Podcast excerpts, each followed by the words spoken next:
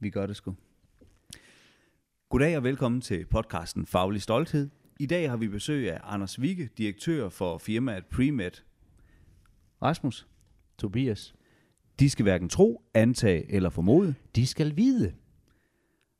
Hej Anders, Hej Tobias. og velkommen til. Tak.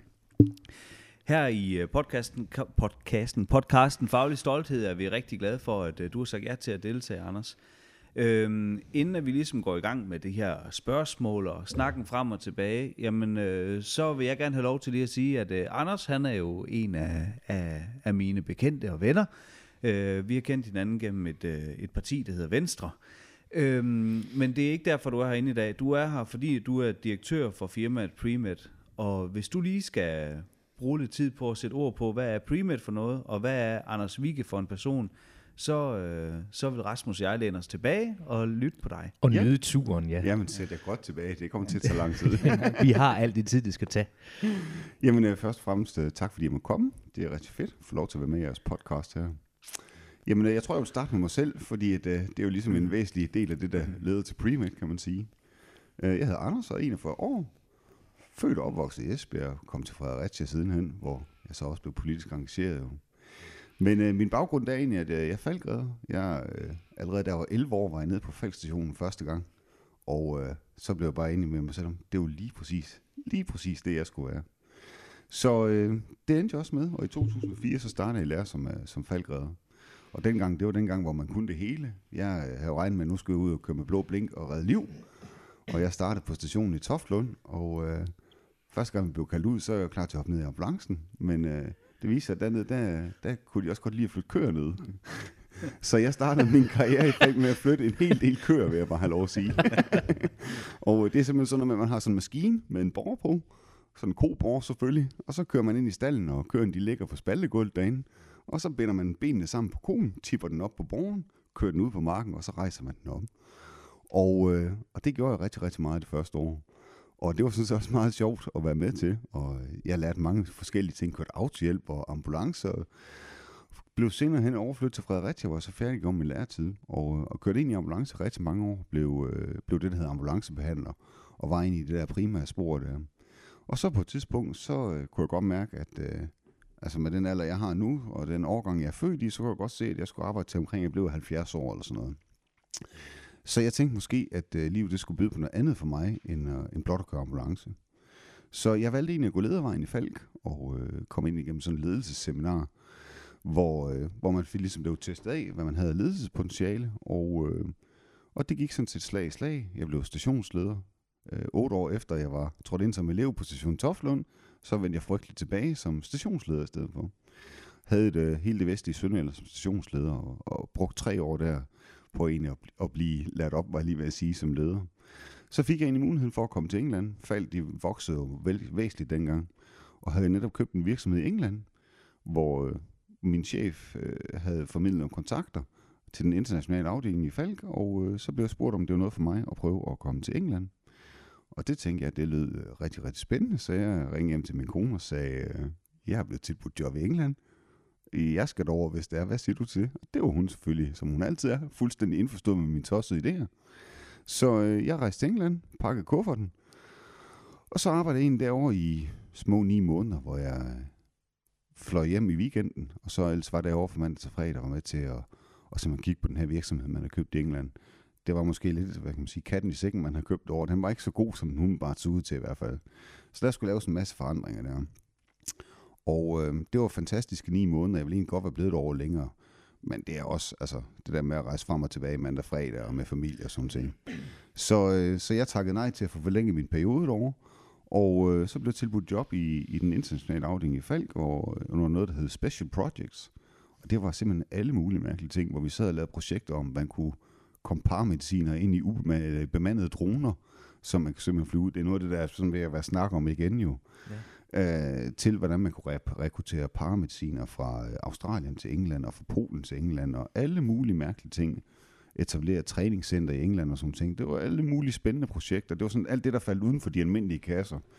Det var det, jeg fik lov at arbejde med. Og det passer egentlig nok meget godt, fordi jeg faldt også sådan lidt uden for de standardkasser, der ligger derovre, kan man sige. Så, øhm, så det brugte jeg faktisk et års tid på derovre. Og sådan en dag, så, så blev jeg spurgt om, øh, hvad jeg vidste om øh, lufthavnssikkerhed. Og det vidste jeg jo ikke så meget om, udover jeg har brugt en del, når jeg fløj frem og tilbage. Men der havde faktisk så købt sig ind i et selskab, som arbejdede med nyudviklet scannerteknologi. Og øh, de kunne godt bruge en driftmand, som kunne være med til at opbygge det. Og øh, det sagde jeg ja til. Jeg kunne godt se, at øh, tingene var måske ikke så lyse i Falk. Der begyndte at forsvinde flere, flere og flere kollegaer. Der var sådan, tingene var ikke, som det skulle være. Det var lige inden, det trækker op til den her alvorlige krise, som Falk kom i på et tidspunkt. Så jeg valgte egentlig at forlade Falk og, øh, og arbejde for det her Exruptive, som, øh, som jeg kom til. Og øh, det var fantastisk spændende. Og mens jeg arbejdede med det, så kontaktede jeg min gamle kollega mig. Han er så sidenhen forladt Falk og blevet øh, vice president, som det så fint hedder, i, øh, i noget, der hedder Grupo SSG. Og dem havde jeg ikke hørt om før, men det var på daværende tidspunkt var det faktisk Europas anden største ambulanceoperatør. Ja. Og øh, de kunne sådan set godt tænke sig at prøve at byde i Danmark.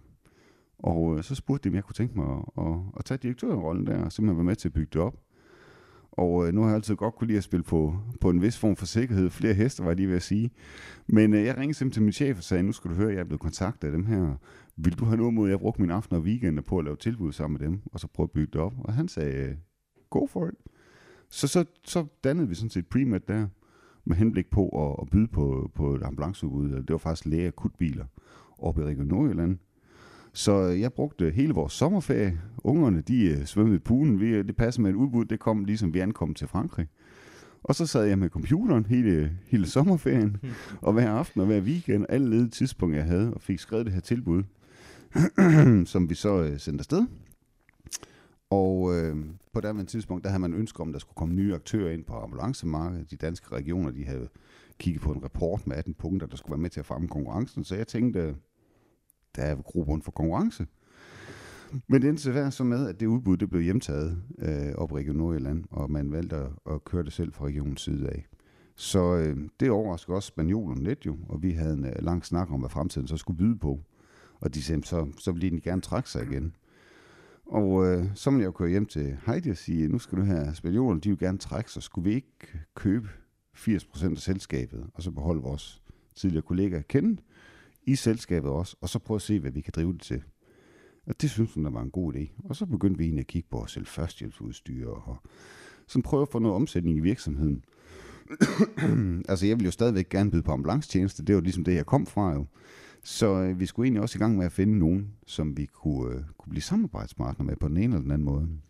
Og øh, vi brugte lang tid på at snakke med forskellige. Der var både fra USA, der var også fra England, og, men for mig at se, var det vigtigt at få nogle partner, som, som vi øh, sådan følte, at vi jo in tune med. Altså vi skulle have de samme værdier, og kvalitet, øh, er noget, der vægter tungt for mig. Så, øh, så vi går så i gang med et finsk selskab og snakke med dem. Dem kendte jeg, de havde også været ejet af Falk tidligere.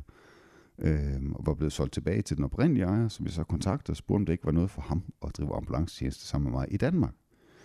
Og det gik vi i gang med forhandlingerne om, og det stod sådan set på rigtig, rigtig længe. Øh, jeg havde egentlig kommet frem til, at det, der egentlig betyder noget for mig, og det jeg egentlig gerne vil, det er sådan set alt det borgernære. Det borgernære sundhed, det er sådan set det, det er der, hvor jeg ser, at, øh, at vi skulle være. Så det var ambulancetjeneste, det var øh, plejehjem, hjemmepleje, men så egentlig også hjælpemiddelsdepoter. Der havde, det, det synes jeg faktisk var spændende. Det havde jeg allerede stiftet bekendtskab med, da, da Falk øh, drev hjælpemiddeldepoter. Så, øh, så kom der et udbud i Kolding Kommune, og det synes jeg lød rigtig, rigtig spændende. Så øh, det bød jeg på, og samtidig med, at vi var i gang med den her salgsproces her. Og øh, 1. marts, tror jeg det var, fik vi solgt, og så ganske få dage efter fik vi så meddelt om, at nu er vi faktisk blevet tildelt den her kontrakt. Så allerede der, så, øh, så stod vi jo på et fantastisk udgangspunkt. Nu havde vi vores første kontrakt, og vi havde lige solgt virksomheden. Øh, så det, alt, øh, alt var, som det skulle være, og det er fantastisk. Og øh, jamen, så har vi egentlig gået og ventet på de her ambulanceudbud. Og det første, det kom så ganske kort tid efter, at vi egentlig også havde solgt, øh, solgt firmaet, solgt var 51% til, It's Nine Lives. Og øh, jamen, så vil jeg sige, så har hende brugt øh, det meste af tre kvart år på at sidde foran computer og skrive udbud, samtidig med, at vi har startet kontrakten op med, med hjælpemiddeldepotet her i, i Kolding Kommune. Og øh, jamen, man kan sige, nu er virksomheden jo så ved at udvikle sig dertil, at nu vil vi så gerne byde på flere hjælpemiddeldepoter. Det er jo faktisk et rigtig, rigtig spændende, øh, spændende altså det er en spændende kontrakt, Netop fordi det er borgernært, og faktisk man gør en rigtig, rigtig stor forskel for alle de her mennesker, man kommer ud til. Uh, nu har jeg selv haft fornøjelsen af at være ude og køre nogle gange også. Og det er i al sandhed at sige helt, helt borgernært. Altså det er ud og hjælpe fru Jensen med at få indstillet hendes øh, hjælpemiddel rigtigt. Sørge for, at rollatoren den kører ordentligt. Få repareret den seng, som ikke duer. Alle de her ting her. Og det er jo egentlig sådan noget, det, det er jo egentlig gerne vil, og det er egentlig det, der ligesom er fundamentet i vores virksomhed. jo. Så, øh, så det, er, det er sådan helt kort fortalt om Ja. hvad Premed og jeg, hvad jeg er. Og det kan man sige, Premed er en stor del af mig, må man jo selvfølgelig sige. Så, så det, er, det er sådan en sammenfatning af det i hvert fald. Ja. ja. Nu er det jo sådan, Anders, når vi øh, inviterer nogen i studiet her, så har vi jo et spørgsmål, der går igen. Mm. Og øh, det skal du selvfølgelig også have. Ja. Anders, hvad er faglig stolthed for dig? Jamen altså, man kan sige, at faglig stolthed for mig er faktisk rigtig, rigtig mange ting, fordi jeg spænder forholdsvis bredt. Men jeg tror, at det, som jeg vil kigge på lige her, det er hjælpemiddelsdepoter, og det er, der, der er mange ting i faglig stolthed, fordi for mig som direktør er faglig stolthed for det første at have nogle tilfredse kunder, altså tilfredse medarbejdere, men bestemt også uh, en tilfreds kommune, som vi leverer ydelsen for. Når man sådan kigger på, hvad faglig stolthed det er, for, for mine medarbejdere også, jamen, så er det også at kunne give vores borgere en god service. Det vil sige så, at vi kommer ud med nogle hjælpemidler, der er i orden. At vores øh, medarbejdere er fagligt klædt på til at kunne løfte de opgaver. Fordi man kan sige, øh, en, en gruppe af vores medarbejdere, som kører ud med, med hjælpemidlerne, de, hedder, de kører titlen chauffør. Jeg tror egentlig, man skulle gå hen og kalde dem specialister i stedet for. Fordi at, det er jo ikke noget, man tænker over, før man rigtig kommer i gang med det her arbejde her. Men der er så mange forskellige hjælpemidler, og der er så mange forskellige fejl øh, på det. Det er jo ikke bare en enkelt lille dem, så sådan en hospitalseng er faktisk forholdsvis kompliceret. Vi har rigtig mange hjælpemidler, som rent faktisk er rigtig, rigtig kompliceret. Så for mig og for mine medarbejdere, så er også faglig stolthed, det er også det der med at have kompetencerne til at kunne løse de opgaver, som de rent faktisk skal ud til. Fordi det faktisk er forholdsvis komplicerede opgaver, de nogle gange løser. Det er ikke bare en simpel reparation. Øh, det kan det godt være, men der ligger faktisk også forholdsvis komplicerede ting i det. Så det er i hvert fald det, jeg oplever fra min medarbejders side også, at faglig stolthed for dem, det er at have kompetencen til at løse opgaven. Det er også at have værktøjerne og redskaberne til det, altså både fysiske øh, redskaber også. Jo, ikke? men, men i bund og grund, det der med at kunne levere en god service, borgernær service, og kunne, kunne hjælpe de mennesker, som vi kommer ud til, det er i bund og grund, hvad primært og faglig stolthed for os. Det Ja. er, ja. Så nu, nu har jeg jo haft glæde af at være ude og se lageret ja. øh, ude ved Premed derude. Øhm, og, og det er jo et, et lager, I har overtaget fra Falgate, der før drev øh, hjælpemiddeldepotet. Ja. Det var sådan, at Falk de ønskede ikke at, at overtage den kontrakt, det var, og derfor var det jo så, altså der var jo et udbud, men, men hvor, hvor I så øh, har vundet den. Øhm, ja. og, og det har jo været en lykkelig overdragelse, fordi at lige netop at Falk ikke har interesse i at fortsætte det. Det, det kommer lige til at gå i dybden med senere. Men jeg vil bare lige sige, vi, vi har tidligere talt omkring sammenligning med, at, øh, at hvis man siger, nu skal du gå ud og købe en blå bil, så er det forholdsvis let at så sige, nu går vi ud og finder en blå bil. Sådan er det ikke helt, når det er heller, at man skal, skal drive hjælpemiddeldepot, fordi når jeg ser, hvad I har på hylderne af eksempelvis rollator eller kørestol, Ja. så er der jo, øh, der er jo flere typer rollatorer, end der nogensinde er opfundet forskellige modeller Corollaer. Ja, det må man bare sige. Jamen, det er jo også noget af det, der egentlig overrasker mig, fordi man kan sige, jeg kunne jo læse en masse ud af det her udbudsmateriale, og, øh, og for mig der er en rollator, eller det er det ikke mere, men det var det. Der var en rollator, det var en rollator, så kan der selvfølgelig godt måske komme en med forskellige farvenuancer. Men når man så først kommer ind i det, så man også opleve, at hver rollator har sin styrke og sin svaghed. Hver kørestol kan noget, som den anden ikke kan. Og derfor så er der ikke en eller to slags kørestol, men et utal af kørestole, som kan bruges, og som er gode til hver sin ting. Ikke? Så, så det er sådan nogle ting, som det er altså, læringskurven for mig. Nu kan man sige, jeg tog jo heldigvis den sikre, da vi gik ind og, og vandt den her kontrakt i og med, at øh, jeg overtog de fysiske lokaliteter, altså selve lokalerne.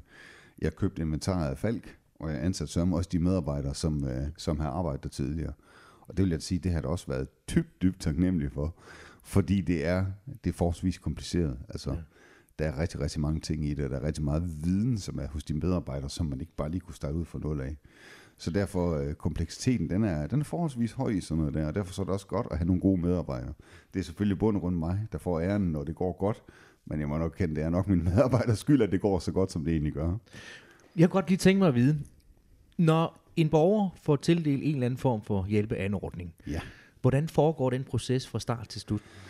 Åh, oh, Sådan jamen altså, kort, bund og grund lige, kan man øh, sige, det bliver vurderet for en, altså det er en visitator, der i bund og grund sidder og, og kigger det igennem en ergoterapeut, som, som, som bes, ligesom finder ud af, Og det er jo kommunen, Ja, der det er gør kommunen. Det er kommunen, der gør det. det. Er kommunen. Ja. Vi, altså man kan sige, hvis man så kigger i vores del, at vores del starter egentlig, vi har sådan et IT-system, som hedder Nexus, og der bliver der bestilt en kørestol for eksempel.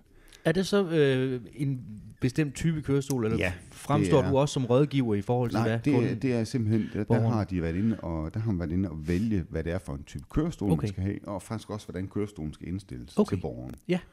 Øhm, og der indstiller vi så kørestolen, og så, øh, så kører vi den ud til borgeren. Og så kan der selvfølgelig være, at der skal være nogle justeringer, men det vil som regel være en terapeut, der også kommer ind over. Okay, Så vi modtager en ordre på, hvad det er, vi skal gå ud og levere til dem. okay, ja. Ja. ja. Men det kræver stadigvæk, at I har en stor indsigt i, hvad det er, de kan, de forskellige hjælpemidler. Ja, det gør det. Altså det gør det, fordi man kan sige sådan noget som, hvordan en, et hjælpemiddel skal indstilles, der får vi godt nok en, en, hvad kan man sige, en forudbestilling på, hvordan den skal indstilles. Men, men for eksempel sådan som rollator og andre ting, der skal du tit ofte indstille den, når du er ude ved borgeren. Ja. Ja. Så der kræver det, at man ved noget om, hvordan skal tingene indstilles også. Jo. Så Ja. det, der, er, der er rigtig, rigtig mange ting i det. Ja. Og man kan sige, at vi har en mand, som fast går og reparerer alle hjælpemidler, der kommer tilbage. Altså lave service på dem, reparere dem, alle de ting her. Han har arbejdet med faget i 18 år. Så han har heldigvis et utroligt godt kendskab til det.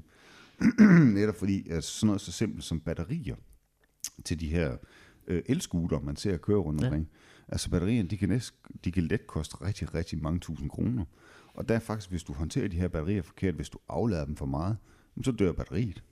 Så der er rigtig, rigtig meget viden i alle de her ting her. Der er mange nuancer i det hele tiden. Så det er, det er faktisk forholdsvis kompliceret. Ja. Det ser måske ikke sådan ud på overfladen, men når man først begynder at krasse lidt i det, så, øh, så bliver det faktisk mere og mere kompliceret. Så det du siger, det er også, at når Tobias Jørgensen ikke har et brækket ben mere, og, og rullestolen kommer tilbage, så, så, så er det simpelthen en, en decideret service eftersyn, der kommer på den også. Så det er, det er et, øh, et, nu siger jeg, et øh, bibliotek. Altså, jeg ved godt, der er nogen, der er fast i hjælpemidler, der er tilpasset den enkelte borger, men der vil være ting, der kommer ud og ind af huset. Ja, altså man kan sige for eksempel så som kørestol. Den øh, kommer så tilbage til huset, og så starter vi først med at lave en, en visuel inspektion af den. Så gør vi den ren, sørger for, at den er 100% tip-top ren igen. Og så bliver den tilbage indstillet, så det vil sige, at vi har sådan en nul-indstilling, som den står Standard. i. Ja, standardindstilling. Og så bliver den egentlig kørt på lager, og når den så, hvis det er en meget speciel kørestol, bliver bestilt igen, jamen så tager vi den tilbage, laver de indstillinger, som den så er bestilt med, og så stiller den klar til udkørsel igen. Så det er, det er egentlig sådan i grove processen i det.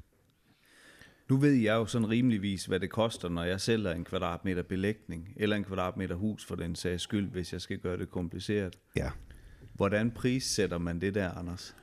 Oh, ja, det er jo et rigtig, rigtig godt spørgsmål. Altså man kan sige, for os at prissætte det, da vi skulle lave tilbuddet på det, jo, jamen øh, der bliver man nødt til at starte helt forbundet af, og så sige, okay, vi skal have et legemål. Hvad koster legemålet? Vi skal også have nogle ansatte. Hvad koster de? Så skal vi også have nogle biler. Hvad koster de? Man kan sige, heldigvis, så havde jeg jo så muligheden for, ligesom at se på, hvordan havde man et driftsetup i forvejen, og det har selvfølgelig gjort, at jeg havde en eller anden form for forudsætning for at sige, okay, øhm, vi skal nok gå ud fra, at vi skal fortsætte med det samme driftsetup, som vi havde tidligere. Men, men det er jo noget med at gå ind på og, og sidde og lave prisberegning på, hvad koster det, hvad koster det, hvad koster det, og hvad, hvad, kan vi, hvad, hvad skal vi have plus minus at, at køre på. Så, så jeg vil da sige, at det var da et lykkeligt øjeblik, øh, da vi blev tildelt kontrakten, men samtidig så får man da også et lille sug i maven, hvor man tænker, har du nu regnet rigtigt, Anders? Ja.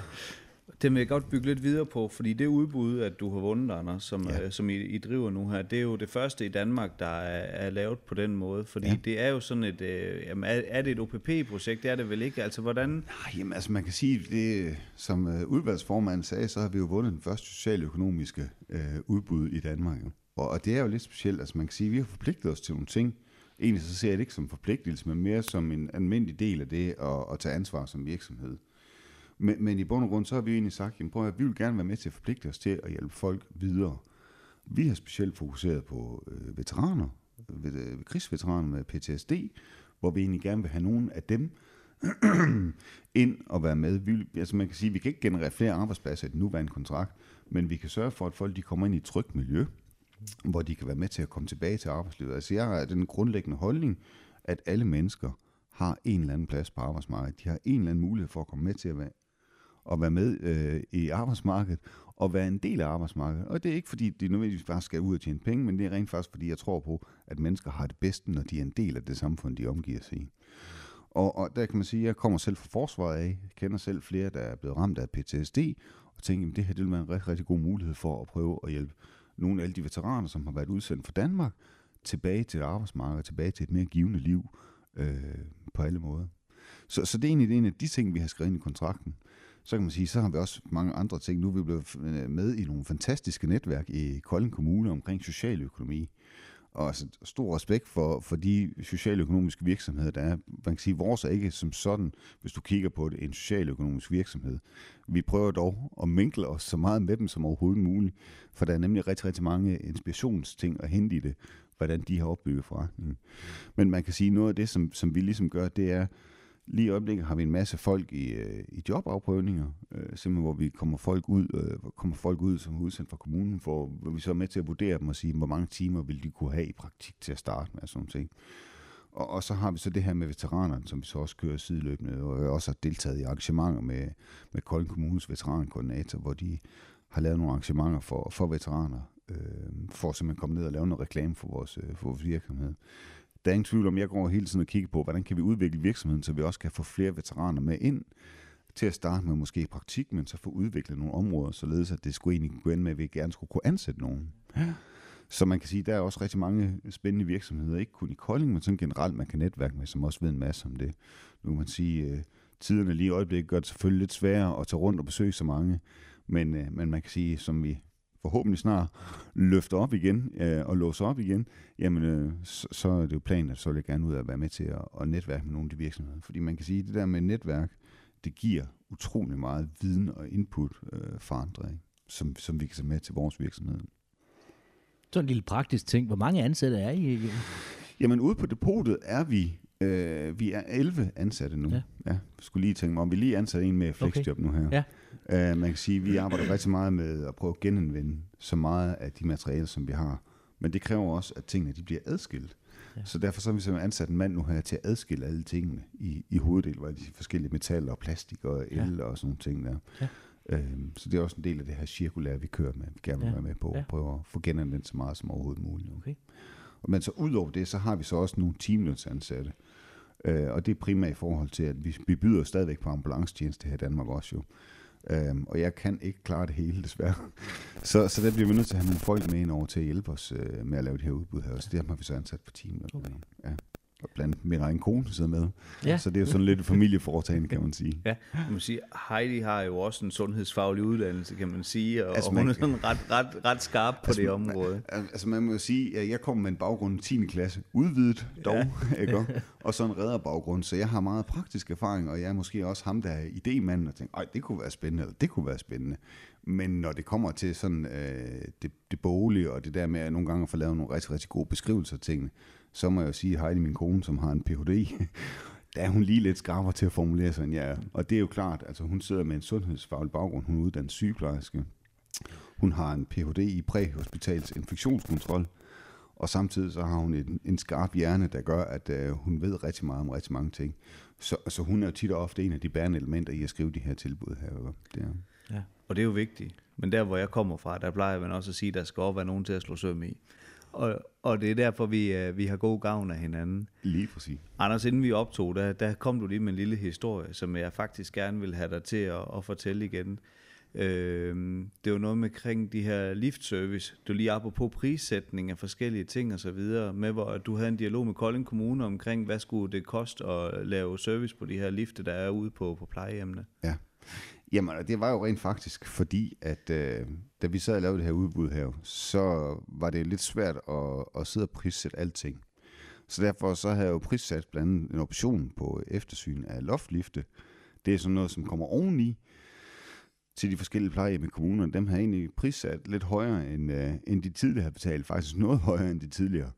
Og øh, da jeg så fandt ud af det, og fandt ud af, at vi egentlig tog kortere tid om at lave de her lift eftersyn end forventet, jamen øh, så ringer jeg så og snakker med kommunen, med indkøbsafdelingen, og hører, om det er i orden, at vi sat prisen ned.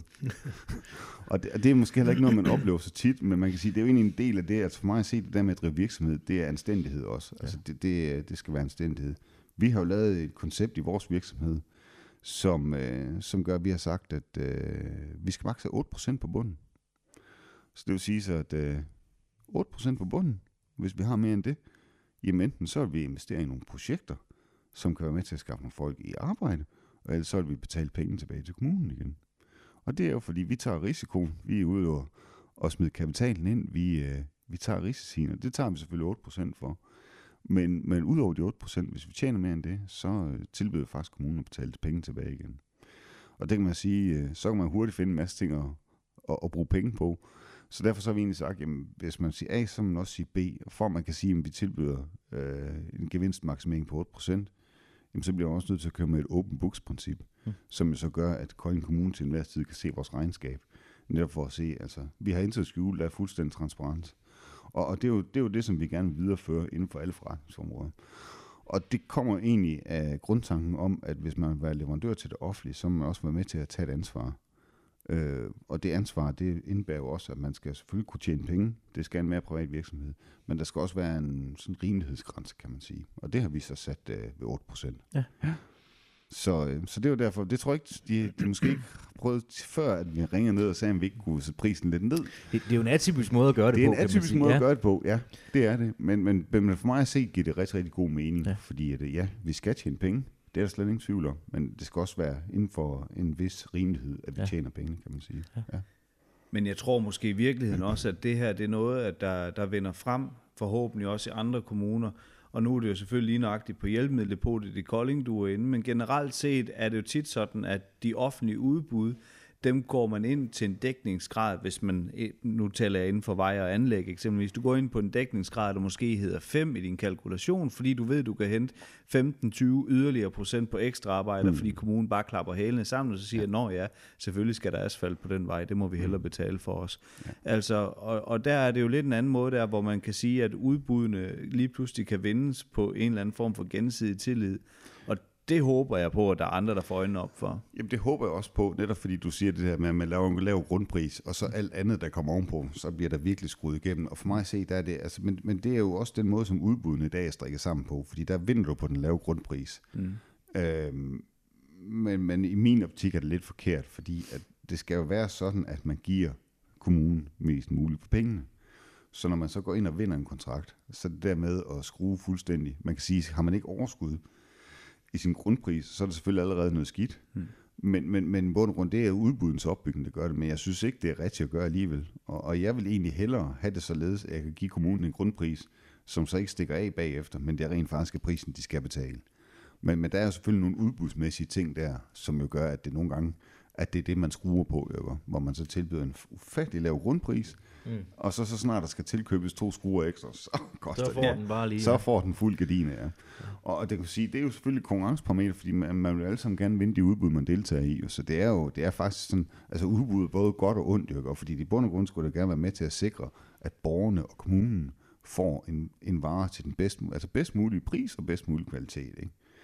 Men, men det, er, ja, det er der, hvor tingene de så går hen og bliver sådan lidt... Øh, lidt konkurrencebetonet. Altså vi sidder også og deltager i udbud, hvor når man så får det samlet, så kan det være, så skal man give en samlet rabat. Og hvem tør så, øh, hvem tør så skrue mest på knappen, ikke? Altså, ja, så det er... Så nu spørger jeg, og det er et spørgsmål, jeg godt kender svaret på, men øh, oplever du at deltage i udbud, hvor du lige pludselig bliver betragtet som en benchmarking, i stedet for et decideret udbud? Ja, altså man kan sige, nu har vi øh, på ambulanceområdet deltaget i, at vi har deltaget tre udbud. Vi venter svar på det seneste udbud nu her, men uh, jeg vil sige, de to udbud, vi har fået svar på, der, er man, uh, der har man hjemtaget. Uh, på trods af, at man egentlig gerne vil have, i hvert fald ud til at have udtalt, at man godt kunne tænke sig konkurrence på markedet. Men uh, når der så er kommet konkurrence på markedet, så vælger man at hjemtage. Hvilket jo ikke helt for mig giver rigtig god mening i hvert fald. Øhm, og, og det vil jeg sige, altså ja, der kan man da godt føle, at man måske bliver mere brugt som benchmarking, man bliver brugt som, øh, som reelt, øh, hvad skal man sige, aktør i udbuddet. Mm. Øhm, fordi altså, man kan sige, sådan nogle udbud, som vi sidder og deltager i, det er jo voldsomt store udbud på ambulancetjeneste blandt andet, og det koster rigtig, rigtig mange penge. Altså jeg er jo ikke, jeg er jo ikke millionær, så det er faktisk, min, øh, det er faktisk mine penge, der bliver brugt til det her. Ja. Og, og derfor så kan forundringen der også godt være rigtig, rigtig stor, når man så har valgt at, at hjemtage efterfølgende, hvor jeg tænker, altså hvis det var planen fra starten af, hvorfor, hvorfor gjorde man det så ikke bare? Så mm. skulle man bare have været med at sætte det ud. Altså der kan man godt, jeg kunne godt savne en helt anden udbudslovgivning. Uh, nu snakker jeg med en her den anden dag, som fortalte om, at lovgivningen blandt andet i Holland, den gør, at alt skal i udbud. Der kan man søge dispensation, hvis der er noget, man mener, der ikke skal udbud. Til udgangspunkt skal alle de her ydelser ind i udbud. Og det ville jo være fantastisk at have det sådan i Danmark. Ja. Ja. Men det synes jeg da også, at der er en uh, sund konkurrencetankegang bag ved lige netop. det, ja, det tænker jeg faktisk, det er. Ja, Ja. det tænker jeg faktisk, det der med den sunde konkurrence. Fordi man kan sige, at udbud bliver tit og ofte udskilt øh, som værende med til at presse prisen og kvalitet og alle ting. Og det, det, er, altså, det kommer meget an på for det første, hvordan man laver et udbud, og hvem man giver adgang til at få de her udbud. Man kan sige, at udbud skal jo egentlig være med til at fremme konkurrencen. Men som det er i dag, så er udbuddet tit sat med nogle adgangskrav, som gør, at, øh, at langt de færreste øh, små og mellemstore virksomheder rent faktisk kan deltage i udbuddene. Netop fordi det er skruet op ja. med, at du skal have en omsætning på minimum så mange millioner, og du skal have minimum tre års erfaring. Men hvis vi snakker om bare tre års erfaring, hvis man for eksempel ønsker at disrupte noget, hvis man ønsker at prøve at gøre noget helt nyt, tænke helt anderledes, jamen så skal man så have en med tre års erfaring, eller skulle man prøve at sige, nu prøver vi at åbne udbuddet, og lad os se, hvad der kommer ind af aktører, og så kan man tildele derfra. Ja. Altså det er det, Kolding Kommune har gjort i det udbud, som vi har vundet her. Vi havde jo ikke tre års relevant brancheerfaring med at drive hjælpemiddelsdepoter, men det synes jeg da egentlig godt, man kan sige, at øh, det tror jeg, alle parter har været rimelig godt tilfredse med. Ja. Altså, der har jo været, øh, nu ved jeg selvfølgelig ikke i forhold til borgerhenvendelser, men generelt set har der jo været nul klager på det samarbejde, der er startet op. Ja, lige præcis. Ja. Ja. Og det, det tænker jeg, det, altså det, alle snakker om iværksætteri, alle snakker om, at vi skal støtte nye virksomheder i at komme ind på markedet. Men hver gang der kommer et udbud, så bliver der sat så høje grænser op, at, at virksomheden ikke kan komme ind. Så det kunne man da godt ønske, at der var flere kommuner, der turde at sætte handling bag ordene og sige, øh, nu vil vi rent faktisk prøve at have ny virksomhed ind. Nu vil vi lave nogle forudsætninger, der gør, at små og mellemstore virksomheder, de kan komme ind og være leverandører til os. Må vi lige øh, snakke lidt iværksætteri, fordi det, Ja. vi har jo en iværksætter. mener du, der er iværksætteri i det her, Ja. Rasmus? Og så spørger der løs. Og for det, det har vi jo oplevet tit med dem, vi har haft inde. Ikke? Øhm, du er godt gift, synes jeg, jeg kan høre på det hele. Meget. Og det, det kræver det vel egentlig. Ja, det gør det, Øhm, ja. Det gør det. Øhm, har du oplevet at løbe panden mod muren som, som iværksætter?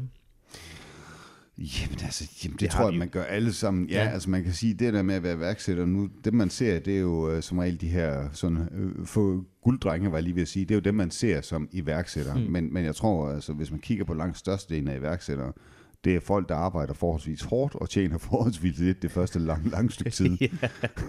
Så altså, jeg vil sige, ja, der er der mange bump på vejen, og der er der mange øh, løben pande mod muren.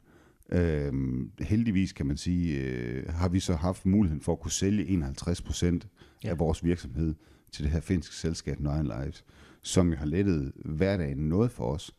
Øh, fordi sådan noget som finansiering af iværksætteri er jo bestemt ikke nemt. Altså bankerne, øh, de vil jo ikke låne dig en lillefinger, medmindre de får sikkerhed i hele dit ben. Jo. Altså, Jamen, det må jeg så lige sige. Når nu man så har en underskreven aftale med, med en kommune, som der jo måske nok, øh, ud over staten, er dem, der har den største rygdækning og garanti og så videre i forhold til banken, så må, så må, de, da, så må de da klappe deres små hænder og så sige, øh, nej, hvor fantastisk, Anders Vikke, det var da dejligt, at du har landet sådan en aftale. Dig vil vi gerne finansiere. ja, det skulle man jo have ment i den ideelle verden, men sådan er virkelighedens verden jo bare ikke. Jo. Hvad siger du? Ja, det kommer som chok. ja. Men i bund og grund, så kan man sige, at det vi har oplevet, det er jo, at øh, altså nu kan man sige, heldigvis, så har vi da vores finske selskab øh, i ryggen, og de har en øh, rigelig af likviditet til det. Men, men det, som vi egentlig oplevede, det var på trods af, at vi havde vundet en offentlig kontrakt faktisk, øh, så kunne vi jo ikke vise tre års øh, budget Nej. øh, bagud, og øh, jamen, vi havde ikke den store likviditet i virksomheden som sådan jo. Så derfor så var der egentlig ikke nogen banker, der sådan havde en voldsom trang til at skulle være med ind og være, være med i det her projekt her. Øhm, og så skulle man så mene, at det, det er jo ikke noget problem, fordi deres moderselskab, der omsætter for langt over 100 millioner, de ligger i Finland jo.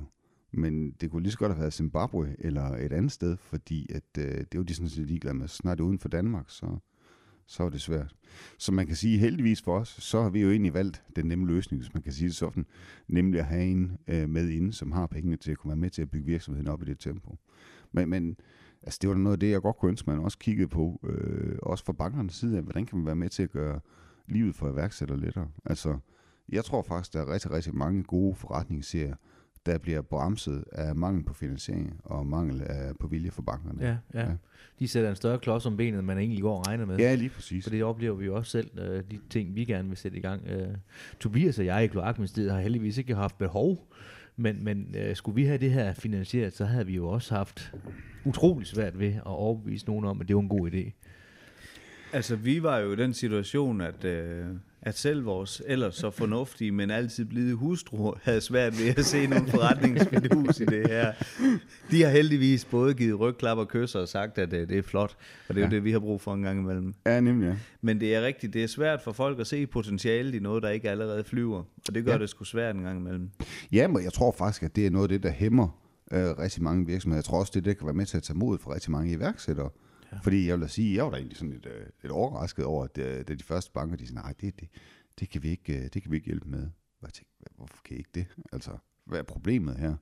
Men vi havde en kommende kontrakt, vi skulle, øh, skulle rejse, eller skulle løfte, ikke? Vi havde et godt selskab i ryggen, så jeg tænkte, hvad, hvis man så sidder som enig iværksætter med en rigtig, rigtig god idé, og, øh, og man så ikke kan få finansiering til den, så kan jeg da også godt forstå, hvis det måske kan tage modet fra en.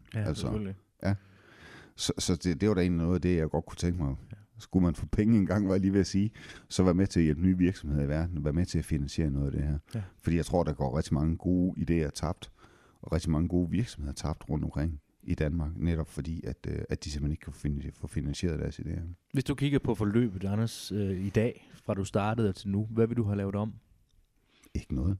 Nej. Ikke noget faktisk. Altså det er jo, man kan sige, det har været en læringskurve for mig, og det er det stadigvæk. Men, men nej, egentlig ikke noget, der jeg vil have lavet om. Altså man kan sige, jeg er jo privilegeret på mange måder i og med, at jeg kunne sælge 51% af virksomheden. Det har bare, altså det har åbnet nogle døre, og det har gjort nogle ting for vores lille virksomhed, som mange andre ikke vil kunne få, få ind. Så på den måde, så vil jeg faktisk ikke, øh, ikke, ikke gøre noget om. Ja, det, det er egentlig, som det skal være. At jeg har jo sådan et, øh, et saying, jeg kører en gang imellem lidt for mig selv, og det er, at alt godt kommer til den, der knokler røven ud af bukserne. Yes. Yes, og det, det, det synes jeg jo, det er det bærer præg af, at, at uh, dig og Heidi i den grad har gjort. Ja. Og selvfølgelig også de medarbejdere, jeg nu har, har med i ryggen for at få det her til at køre i Kolding, når vi lige taler hjælpemiddeldepot. Ja. Øhm, du fortalte selv lige en historie, jeg synes, vi lige skal have med os i forhold til, at du lige pludselig stod og ikke havde nogen chauffør. Der var noget ferie indover.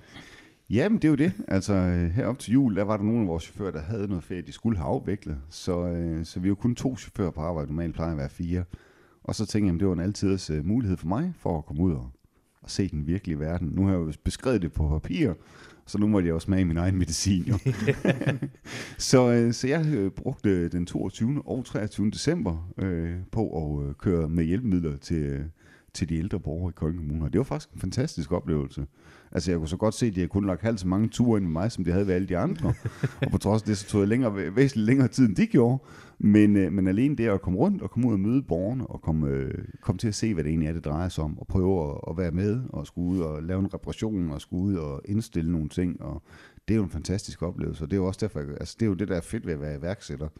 Øh, det er jo, at man, man prøver, kan prøve at være med i alle aspekter af virksomheden, jo, ikke om? Altså, og, og man kan sige, det var så også øh, det der med at komme ud og møde borgerne. Man kan sige, jeg kommer selv med, med en ambulancebaggrund, og det er jo også ud og snakke med mennesker, og det er, det er jo en stor del af os, jo. Så, så det var, det var ret godt at prøve. Øhm, altså, så kan man sige, øh, vi har så også en alkoholpolitik, som, øh, som blev afprøvet, da jeg kom ud. Fordi den første ældre dame, jeg kom ud til på den første dag, hun sagde til mig, vil du ikke have en øl med? Og jeg sagde, ved du hvad, i vores virksomhed, der må vi desværre ikke have alkohol med i bilen. Jamen ved du hvad, vi fortæller ikke din chef noget, det finder han aldrig ud af. Jeg tænkte, nej, det skal man aldrig sige med ham, det ved man ikke. jeg tænkte, jeg har ingen grund til at fortælle, det var mig, der var direktør for selskabet. Så, og det er jo egentlig et meget godt billede på, hvad det er. Både det vil sige at være iværksætter, men også den måde, din tilgang er til det, Anders. Mm. At, øh, at når vi mangler, når vi mangler en til at, at komme ud og levere noget øh, hårdt fysisk og bruge de kloge hænder, jamen så hopper direktøren i arbejdstøj, der ja. springer i bilen. Jamen det er jo det. Altså man kan sige, øh, ja, der står godt nok direktør på, på visitkortet, men, øh, men som iværksætter, der er du, øh, altså der er du, øh, der er du al, alle mulige kunstnere, var jeg lige sige. Altså ja. der kan du lidt af det hele. Øh, jeg har også øh, gået rundt med gulvvaskemaskinen og fejemaskinen ude i, øh, i lageret. Så, så jeg prøver egentlig at være med alle steder. Altså det, det, man kan sige, med den største virksomhed, vi har nu, så har jeg stadigvæk tid til at være med. Jeg har stadigvæk tid til at komme med ud og være med. Og det gør også mig klogere på, hvordan vi kan både optimere forretningen, men også hvordan jeg skriver et endnu bedre tilbud næste gang, der kommer et hjælpemiddelsdepot i udbud. Så for mig er det, det er en læringskurve det hele. Jo mere jeg ved om vores virksomhed, om, om det produkt, vi egentlig sælger, jamen jo bedre bliver jeg også til at, at, og både kigge på virksomheden øh, med kritiske øjne, var jeg lige ved at sige, men også at skrive bedre tilbud fremadrettet.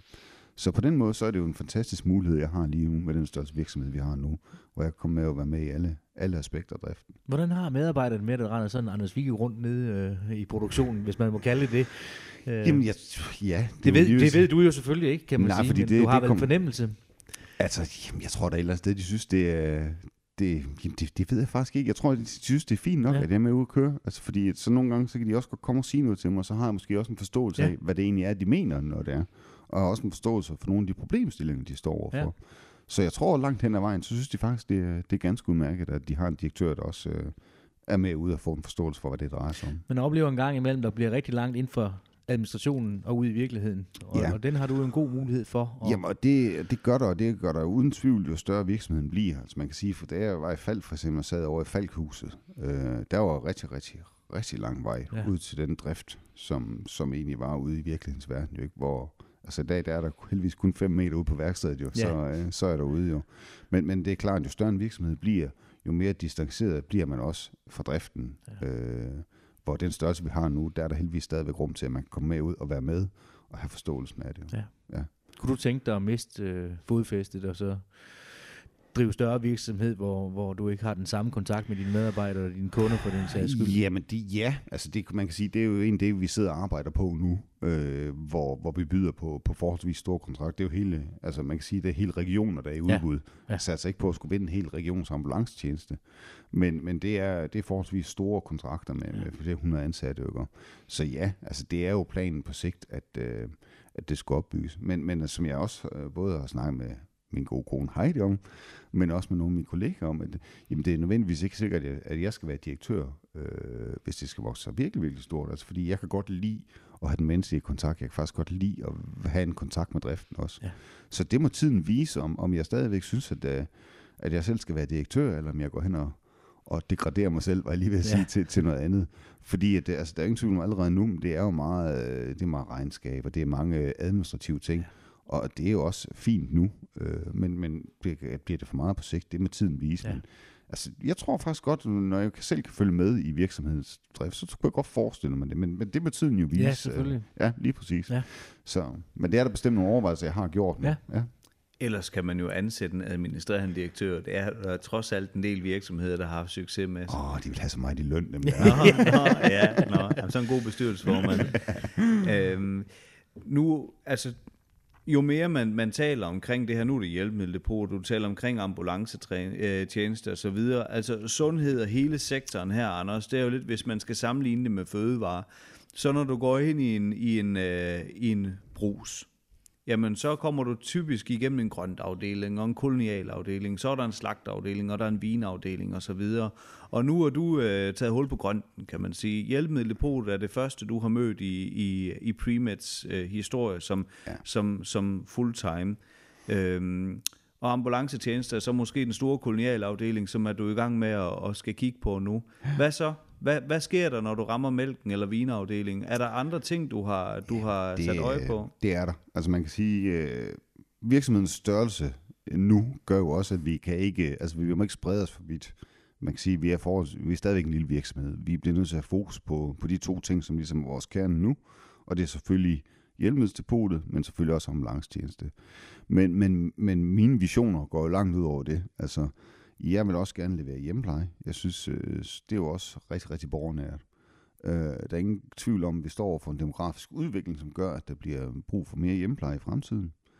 Der mener jeg, at vi kunne lave nogle løsninger, som kunne gøre det rigtig, rigtig attraktivt for, for de ældre mennesker. Altså, vi skal alle sammen have en, en værdig alderdom, og, og tryghed for ældre mennesker øh, betyder rigtig, rigtig meget.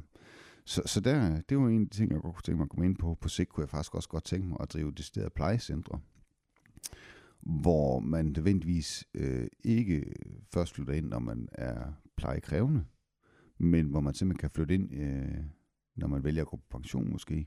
Altså bofællesskaber, det er der mange andre steder, øh, hvor man og kone kan bo sammen til den dag, de ikke skal være der mere. Øh, det er jo også sådan noget, jeg tænker, at det er jo noget det, jeg gerne selv vil, når jeg bliver ældre, kunne få lov at, øh, at, at leve mit liv sammen med Heidi, selvom man kommer i den, øh, i den tredje alder, og selvom der er måske en, der bliver syg. Øh, Øh, at man kan få lov at have et værdigt liv med masser af aktiviteter og spænding og indhold også. Så det er også sådan noget, jeg går og har en, øh, en drøm om på sigt. Men, men det er selvfølgelig også rigtig, rigtig store projekter, kan man sige. Men udover det, så kigger jeg faktisk også ind i, øh, i sådan noget som øh, respira- respirationsvagt. Altså, øh, at det hedder vagt, øh, hjælp til folk, der har hjemmerespirator. Der er der jo som regel tit ofte døgndækkende hjælp på der. Det er også noget, det jeg kigger ind i. Så man kan sige, der er et hav af ting, vi kigger ind i. Det er sådan kun lige den første palette. Hmm. Det kigger vi ind i også, men, men det er jo klart, der snakker vi også finansiering igen, og jamen også, altså, hvor meget, kan vi, hvor meget kan man gå efter på en gang med den størrelse virksomhed, som vi er i lige nu. Mm. Ja. Så, så en ting ad gangen, men der ligger, der ligger planer øh, for, hvad det er, vi skal ind på øh, videre frem også. Jo. Batteriet i, i, inde i iværksætteren er ikke øh, afladet endnu, øh, kan man Det sige. tror jeg aldrig nogensinde, det Nej. bliver, fordi at, øh, når man så rammer en ting, så kommer der bare en ny Ja. idé. Ikke? Altså, jeg vil sige lidt for mig, der er kunst nogle gange, det er jo faktisk at begrænse mig i, hvor er det, vi skal hen af. Ja. Og der har jeg heldigvis så en, øh, en god bestyrelse, som kan sige, ah, Anders, tænker du nu, vi skal den vej? Ah, Okay, det er måske sådan noget. Nu holder vi os lige på den øh, fastlagte kurs, vi har her, og så tager vi det. Ja. Ja. Men, men nej, altså det der med iværksætteri, det er jo ikke sådan noget, man kan tænde og, Nej, og slukke det for. er, det er jo noget, nej, der ja, det man er, er født med formentlig. det er noget, man er født med, tror Ja. jeg. Ja. Altså, jeg synes, du vild. Tak. Det er, ja, ja, og det mener jeg med, med alt muligt øh, øh, kærlighed i stemmen og så videre. Altså, vi, vi, øh, jeg vil sige, at, at det, at Premed egentlig har gjort det, og har taget det skridt der videre, du har, øh, da du fik muligheden, sagt dit job op. Ja. Og så er du sprunget ud i det her. Ja. På en kontrakt, du har vundet på et udbud, hvor du øh, i et eller andet omfang har sjusset dig til prisen. Ja. Ja.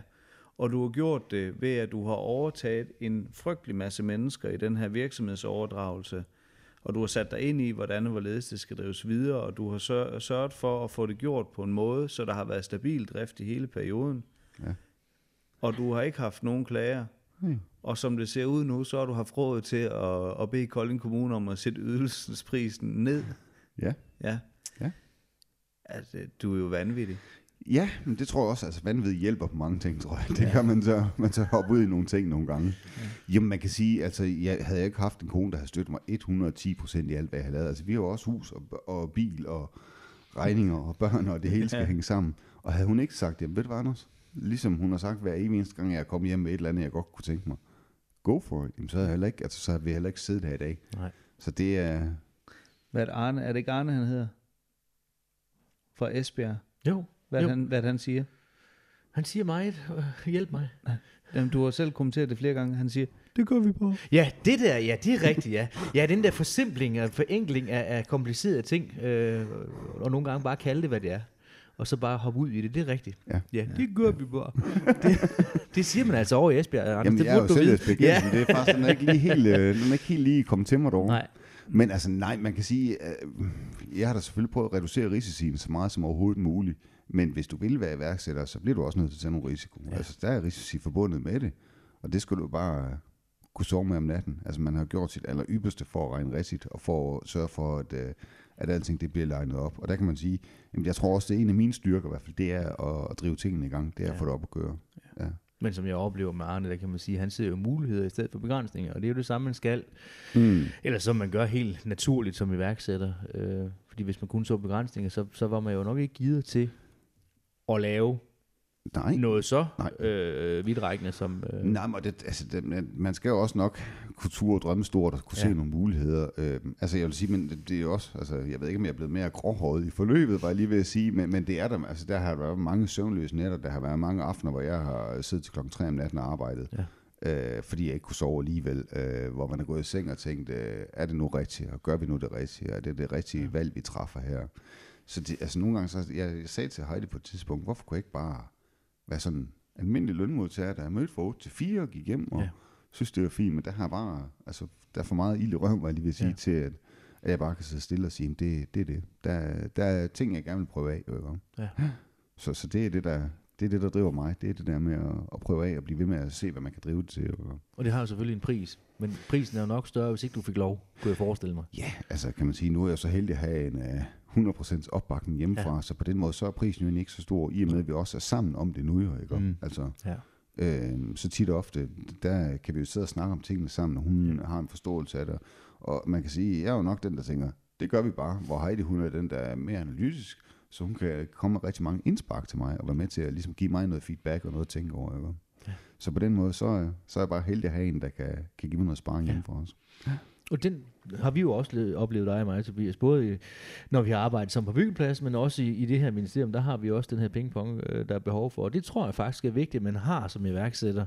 Ja. Nogen, man kan stole på, og nogen, man kan, kan vende de her lidt skøre idéer med. Mm. Øh, Ja. og Det behøver ikke nødvendigvis være nogen, der, der hakker dem ned, men i hvert fald øh, vinkler den på en anden måde. Det, det tror jeg er ret vigtigt. Det er det også, og man kan sige, nu har vi så også en god bestyrelse. Vi har to fra Finland med i bestyrelsen også.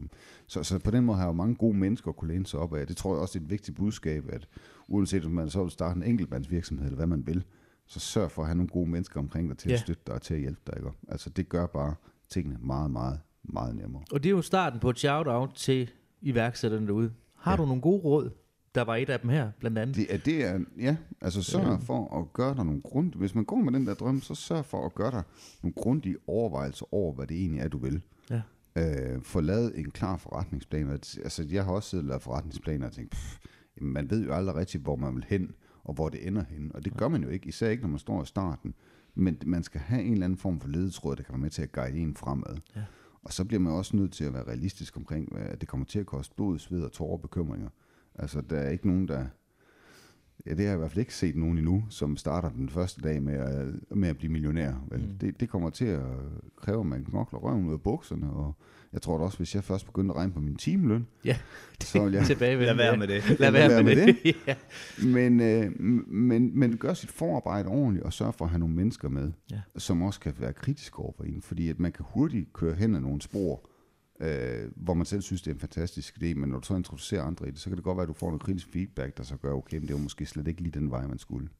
Og rygklapperne, de er som regel ikke med til at hive det ud af sølet, hvis du Nej, først går, ikke kan bunde det. længere. Nej, fordi hvis det, er bare, hvis det er bare folk, der klapper og siger, det er fantastisk, Ja. ja. det er fantastisk, jamen så finder du først ud af, at det var måske ikke så, ikke så fantastisk, Nej. Når du er kørt af sporet. Ikke? Ja. Altså, Så det der med at have gode mennesker omkring en, der kan støtte en, og der kan give indspark, Ja. det, øh, det tror jeg virkelig er guld værd. Også selvom man bare vil starte en enkeltmandsvirksomhed. Altså, have nogle folk omkring, der Ja. ja. kan give dig indspark og sparring. Og eventuelt en plan B i forhold til finansiering, hvis man øh, Ja, render panden mod muren. Ja, lige præcis. Altså, det er jo en, en risiko, at man vil øh, løbe panden mod muren med de traditionelle Ja. ja. øh, Ja. ja. invester- altså finansieringsmuligheder som banker og sådan ting. Så der tænker da også, at øh, en plan B, det er altid godt. Jo. Men det må jo være angstprovokerende. Nu ved, altså, jeg har jo prøvet at gå konkurs, og ved, hvad, hvad det betyder af søvnløse netter forbundet med sådan noget også der. Mm. Altså et eller andet sted, mig det, det du beskriver, det er lidt ligesom at gå ind i en halmlade, stryge en tændstik, og så håbe på, at du overlever. altså jeg, jeg synes sgu, du er sej. Ja. Ja. Tak. Jamen, Ja. ja. jamen jeg, når jeg sådan sidder og tænker tilbage på, så tænker jeg jo ikke som, som værende noget sådan ekstraordinært, var jeg lige ved at sige. Altså, det er jo bare sådan gået slag i slag. Mm. Men, men man kan sige, ja, der er jo selvfølgelig taget nogle gode beslutninger hen ad vejen, ikke? Øh, som så har udmyndtet sig rigtig, rigtig godt jo. Så, så på den måde, så ja, det Men ja, det er, øh, altså, det er jo vildt også det der med at skulle aflevere sin opsigelse. Og sige, øh, jeg går altså Ja. ja. fuldtid i virksomheden nu. Ja. Øh, fordi at selvom jeg egentlig, jeg vil sige, at jeg er jo jeg er iværksætter, og jeg drives af det der med at prøve noget nyt og prøve tingene af, men så er jeg alligevel også en, der godt lide en vis form for sikkerhed. Øhm, så derfor så sagde jeg jo ikke op, før jeg var sikker på, at nu havde vi øh, Nine Lives med ombord, og vi havde finansiering og de ting der. Men alligevel det der med at skulle sige sit gode job op, øh, jeg havde gode kollegaer, en god løn, og alt var som det skulle være. Men at aflevere sin opsigelse og sige, nu, nu går vi Ja, nu, er fuldtid det, det her. nu er det all in. Ja, det var stadigvæk lidt Ja, angstprovokerende. det, det må være Det- en speciel situation at stå i. Ja, det var det, ja. Ja. Det var det. Så, så det, men Gud skal takke lov for, at alting det gik jo, altså. Ja, ja. ja. Men ja, det er, det er selvfølgelig altid lidt angstprovokerende, det har da også givet sommerfugl i maven nogle gange. Altså, og det, man kan sige, hver gang jeg tænker på, når vi vinder, hvis vi går hen og vinder en kontrakt, altså en ambulancekontrakt, også, uh, det kan også godt være angstprovokerende. Ja. Men, men det er jo, det er jo noget med at skubbe sig selv frem, fordi det er jo bund grund det der målet. Det er jo de ting, jeg gerne vil, jo, og det er det, der har drevet mig lige fra starten af. Ikke? Altså, Følelsen i maven over at have siddet og arbejdet dybt og længe på at udvikle noget materiale til at vinde en kontrakt med, ja. og så rent faktisk vinde kontrakten, det har vi jo selv prøvet, Tobias og jeg. Mm. Det er jo også en speciel følelse, du ikke kan kæde sammen med ret meget andet, synes jeg i hvert fald. Jamen det er det, ja. Ja. Det er det, fordi det er jo, altså det, jamen det, det er sådan mærkeligt samsur med mange følelser, når man egentlig får at vide, fordi Ja. både så er det helt fantastisk, men det er også sådan lidt antiklimaks, Ja. det er sådan, det er så mange følelser, og så også den der angst, har man nu regnet rigtigt, og går alting, alting nu til at gå godt, og kommer vi nu til at levere varerne? Er vi klar for der er der styr på alt? Og, altså de dage op til, vi skulle starte kontrakten, jamen der kunne jeg da godt sige, at jeg sad derhjemme og kiggede alle mine to-do-lister igennem og tænkte, er der nu styr på det hele? Ja, ja. Har vi nu også så? Er der ikke et eller andet? Jeg gik med den der fornemmelse af at have glemt et eller andet. Men det, det var der ikke. Der var styr på det hele. Ja. Men, men de der dage op til, at vi overtog kontrakten, det var, det var faktisk øh, det var nogle hårde dage. Ja, ja, det kunne, ja. Ja. Det, det kan vi jo sætte os ind i, Tobias, må man sige. Og Ja, jamen også fordi man kan sige, sådan noget som hjælpemiddelspot, der, der kan man ikke lige sige, ved du hvad, vi, det går ikke lige i dag, vi kommer næste uge, altså, vel, det skal køre fra dag 1 Ja. ja. kl. 08.00, Ja. der skal der være betjening på vej til borgerne, ikke? Så, så det var, øh, Ja. det var angstprovokerende, ja. Men det gik jo, som det skulle, heldigvis. Da. Ja. Det må være lidt ligesom at være politiker, og så vinde en eller anden, om det er byråd eller det er folketing, og så lige fejre om aftenen. Det synes jeg egentlig, da vi vandt en stor kontrakt, Tobias og jeg, der gik vi hjem og fejrede det, var glade ved det, men var også meget bevidste omkring, at fra i morgen af, så er der arbejdstøjet på, og Ja. så skal vi se at levere her. Fordi lige at, øh, vi kan ikke fejre det her i, i ugevis, og så tænkte, så tager vi fat i det, det egentlig handler om senere. Nej. For det er jo ligesom det, der skal drive værket. Det er jo det, der, Ja. ja. altså det er jo, det er jo det, der driver det hele, og det er Ja. det, der gør, at vi får brød på bordet hver dag. Ikke? Det er, at vi leverer. Ja. Og vi leverer mere end, end hvad der er minimum, kan man sige. Ja. ja det er det. Og det hænger meget godt sammen med det, vi plejer at sige, Rasmus. Dem, der kan. De skal. Ja, sådan Ja. er det. ikke? Det er nemlig rigtigt. Jamen, Tiden går jo faktisk, Ja, ja, når det- man er i godt selskab. det gør og, og vi har jo i den lykkelige situation i dag, ligesom så mange andre gange, Tobias, vi har Anders i studiet i dag, som er virkelig god til at fortælle om, om det, han bedriver. Men det ender jo ikke ved, at vi så småt skal til at finde på en, en afrunding. Og jeg ved ikke, øh, Anders, øh, vi vil rigtig gerne give dig mulighed for at komme med et uh, shout-out. Hvis du har et eller andet budskab, uh, du mener, der, der er behov for, altså som at der ikke er, er åbenhed eller tanker omkring, uh, det kan være til politikerne, det kan være til vores medborgere eller til nogle helt tredje, så, uh, så er det nu, du har muligheden. Jamen altså, jeg vil lige vil sige, jeg tror, jeg er kommet med, med mine shout-outs øh, her i løbet af, af vores samtale her, men i bund og grund, så er det der med en opfordring til kommunerne blandt andet, om at, at sænke de her udbudskrav. Øh, jeg ved godt, det måske kan virke øh, nervepirrende, fordi at så giver man flere mulighed for at komme ind, og dermed er der også større risiko for, at der er noget, der går galt. Men den kontrakt, som vi har vundet her, var jo et udbud med dialog, hvor man rent faktisk har mulighed for at og kommunen har mulighed for at snakke med os og for at, at, at forhandle med de forskellige virksomheder, der byder ind. Ja. Ja. Og det tror jeg er sådan nogle ting, der kan være med til at, at, at give større transparens på, hvad det er for nogle virksomheder, man sidder overfor. Men i hvert fald det der med at få sænket de udbudskrav, således at øh, iværksættervirksomheder rent faktisk har en mulighed for at vinde kontrakter. Fordi der er jo rigtig, rigtig mange virksomheder, som ikke deltager i udbud, fordi de ikke kan. Og det, det er altså noget af det, der kan være med til at understøtte, at man kan få nye virksomheder med ind, man kan være med til at skubbe på brancher, man kan være med til at få nye arbejdsmetoder og tankegange ind i en forretning.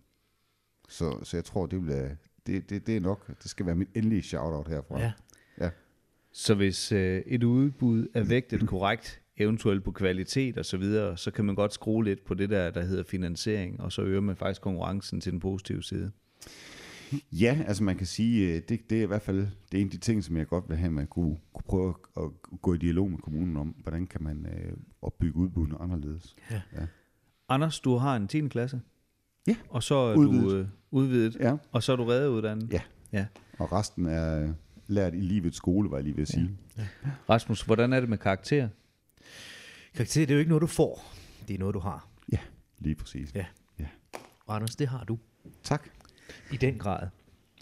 Og øh, selvom Anders i dag måske ikke er ude hver dag og bruger sine kloge hænder, så kommer Anders jo fra en baggrund, hvor han bruger sine kloge og sine varme hænder, ikke mindst. Ja. Som også er øh, noget, vi øh, går meget, meget op i her. Øh, de varme hænder, de er jo meget, meget vigtige i det her samfund, vi lever i. Ja. Med så høj velfærd, så stiller det også krav til sådan nogen som dig. Jamen, det er jo lige præcis det, og det, det er både fremtiden jo kun på mere af. Altså, Ja. der bliver behov for flere varme hænder ja. fremadrettet også, jo godt.